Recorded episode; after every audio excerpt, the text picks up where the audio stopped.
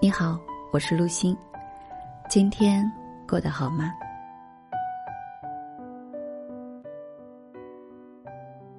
很多夫妻之间存在的问题、矛盾，都是来自于原生家庭带来的心理成长问题。在原生家庭中没有得到的满足，在结婚后想要通过另一半身上得到。过去的心理创伤在与亲密的人互动关系中最容易浮现出来，成为一种病症而不是病根。原生家庭指从小成长的家庭，也就是有父母照顾的家。原生家庭塑造人的个性，影响人格成长，培养管理情绪的能力，为个人成长后人际互动的模式定型。人在原生家庭里形成的情感习惯和思维模式叫做原生情结。每个人都是带着原生家庭的心理烙印开始自己的成长历程的。例如在家中的排行、成长背景、内在誓言等等，成为我们人生的最高指导原则。成长背景无形中灌输给我们很多信念，这些信念不但牢不可破，而且不断地影响着我们。可以说，原生家庭也是影响我们最早、持续力也是最久的环境及系统。原生家庭对夫妻关系的影响有哪些呢？据调查显示，个性价值观不同是导致离婚的第一大原因，其次才是第三者介入和夫妻生活不和谐。所谓价值观不同，就是与原生家庭有着很大的关系。人的个性价值观是在原生家庭中形成的。王海玲的小说《新结婚时代》在这方面就有着生动的描写。顾晓曦和何建国城乡结合的婚姻冲突，就是在两个家庭的影响下不断的升级，成功的演绎了原生家庭对婚姻的巨大影响。对父母婚姻模式的继承性，小说中何建国的原生家庭中，父亲是典型的大男子主义，家庭中大事小事自己说了算，母亲对父亲俯首听命。因此何建国虽然受过高等教育，他的原生情结就是要求自己的配偶一切围绕着自己转，因为他从小接受的婚姻概念就是如此。恰巧他遇到的那位女性顾晓曦是来自父亲照顾母亲的家庭，因此顾晓曦不会认同丈夫的一切由男人说了算的想法。顾晓曦对家庭的影响力使丈夫的权力欲、权威性受到了挑战，一有机会他就会使用从父亲那儿习得的强势行为。对父母婚姻模式的排斥性，例如一位女儿从小看到自己的父亲没有很强的处事能力，在生活中处处受到他人的欺辱，那么她在长大之后可能就会期望自己的丈夫是一位很强势的男人。在他的头脑中，父亲的懦弱是自己痛苦生活的根源，所以在他自己的婚姻中，他就要无论如何都避免这样的情况发生。因此，原生家庭对一个人的影响是潜移默化的，在原生家庭形成的原生情结，会在成长后，在夫妻的相处中不受意识控制的重复出现，从而使很多夫妻在一定程度上内化了父母的行为方式，以致在婚姻关系中，夫妻双方的行为、认知、情绪等也起到了连锁反应，并且在日常生活中毫无防备、意想不到的时刻，以超凡的强度被我们生命中最亲近的人所引爆。很多心理学家认为，在婚姻中，表面上我们是与自己的配偶相处，其实是不断地重新经历自己过去与父母的关系。婚姻关系可以说是我们在成长过程中与父母互动模式的重现。原生家庭与夫妻关系的解决对策。不同的原生家庭在家庭文化、关系模式、家庭规则方面自然不同。两个来自完全不同的原生家庭的人，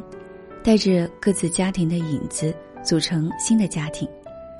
如果没有意识到这种差异，也处理不好这种差异的话，上演的不是两败俱伤，也是心力交瘁的生活剧。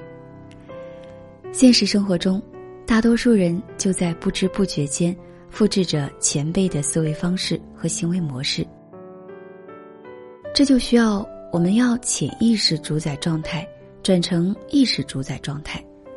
了解过去带来的影响，并学会如何从原生情节中剥离出来。第一，心灵回溯，在婚姻中成长。心灵回溯即当事人由当前人际关系引发的强烈情绪深入意识，探讨过激的情绪在原生家庭中的根源。个人特别愤怒或者过度受伤的情绪过激反应，通常是与小时候的原生家庭原生情节有关。夫妻双方可以借着原生情节被引发的机会，做一次哪怕是痛苦的心灵回游，了解自己在成长历程中曾经发生的事情，学习用现在的较为成熟的更客观的立场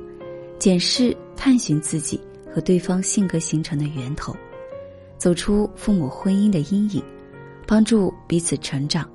在成长中重建美好和谐的婚姻关系。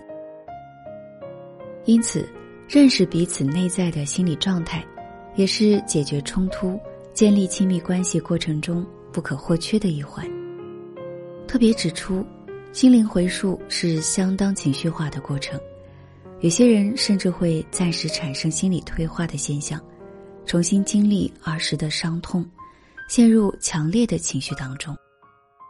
一下子分不清楚自己到底人在何处，身处何时。在你深入探索心灵脆弱的部分时，任何的批评、论断、越界，或对你所吐露的心事做种种负面的臆测和阐释，都可能使你再度受伤。所以身旁最好有人关心你、支持你，懂得细心的倾听，给你安全感。虽然心灵回溯可以在一个人独处时自行运用，不过身边若是有安全的人来帮助我们，一步步经历上述的过程将会更有效果。第二，清理各自的原生家庭。夫妻双方各自会从自己生长的家庭里带来不同的规则，如何把两个家庭版本的规则变成一个版本，是婚姻中非做不可的必修功课。分析各自原生家庭里的种种陷阱，利用好拥有的资源，制定出一个我行我素、他边走边退的双边协议，最后成功实施双方达成的协议。第三，觉察过度强烈的情绪反应。对于大多数人而言，有着某种特别敏感、一触即发、人际杀伤力特别强的痛点，这些痛点往往最容易被亲近的人引爆。许多人在外面能够保持平和的心态，但一回到家就会大发雷霆。日常生活中，每当自己对某些事情或情境产生超乎寻常的情绪反应时，就要加以留意，尤其是那些特别强烈又一再出现的情绪，很可能背后隐藏着原生家庭里的原生情节。第四，分清此刻和过去的界限。一种强烈情绪宣泄出来后，要留意哪些是针对现在的人和事儿的，哪些是借题发挥属于过去的。不要把属于过去对父母的情绪掺杂进来，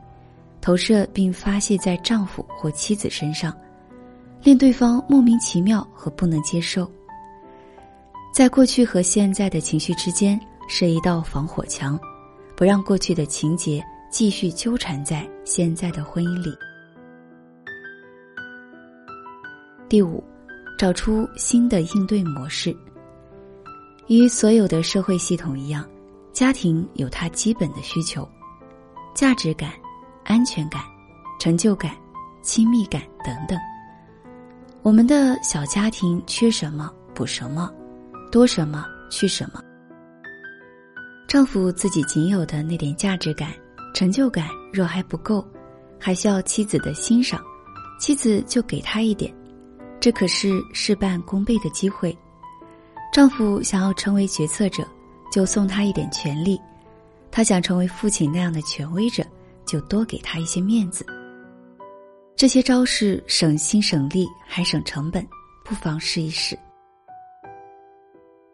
我们每个人从小生活的家庭，不仅塑造了我们的形象、性格，还给了我们各种各样的生活模式。有反省能力的人会对这些模式进行修改取舍，他们的生活会过得有滋有味。另外，再生家庭与原生家庭的交往要保持平衡状态。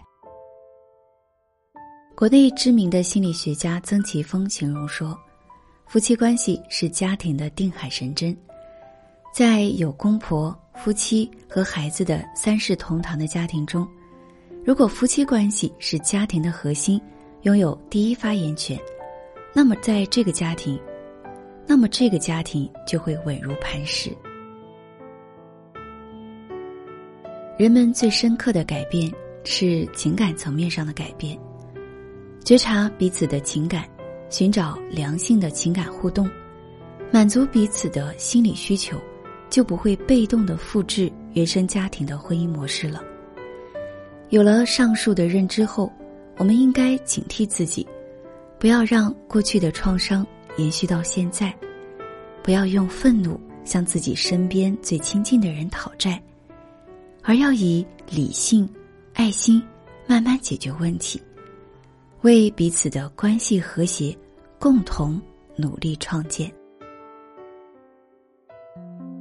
好的，以上就是今天想要跟大家分享的全部内容，我们下期节目再见。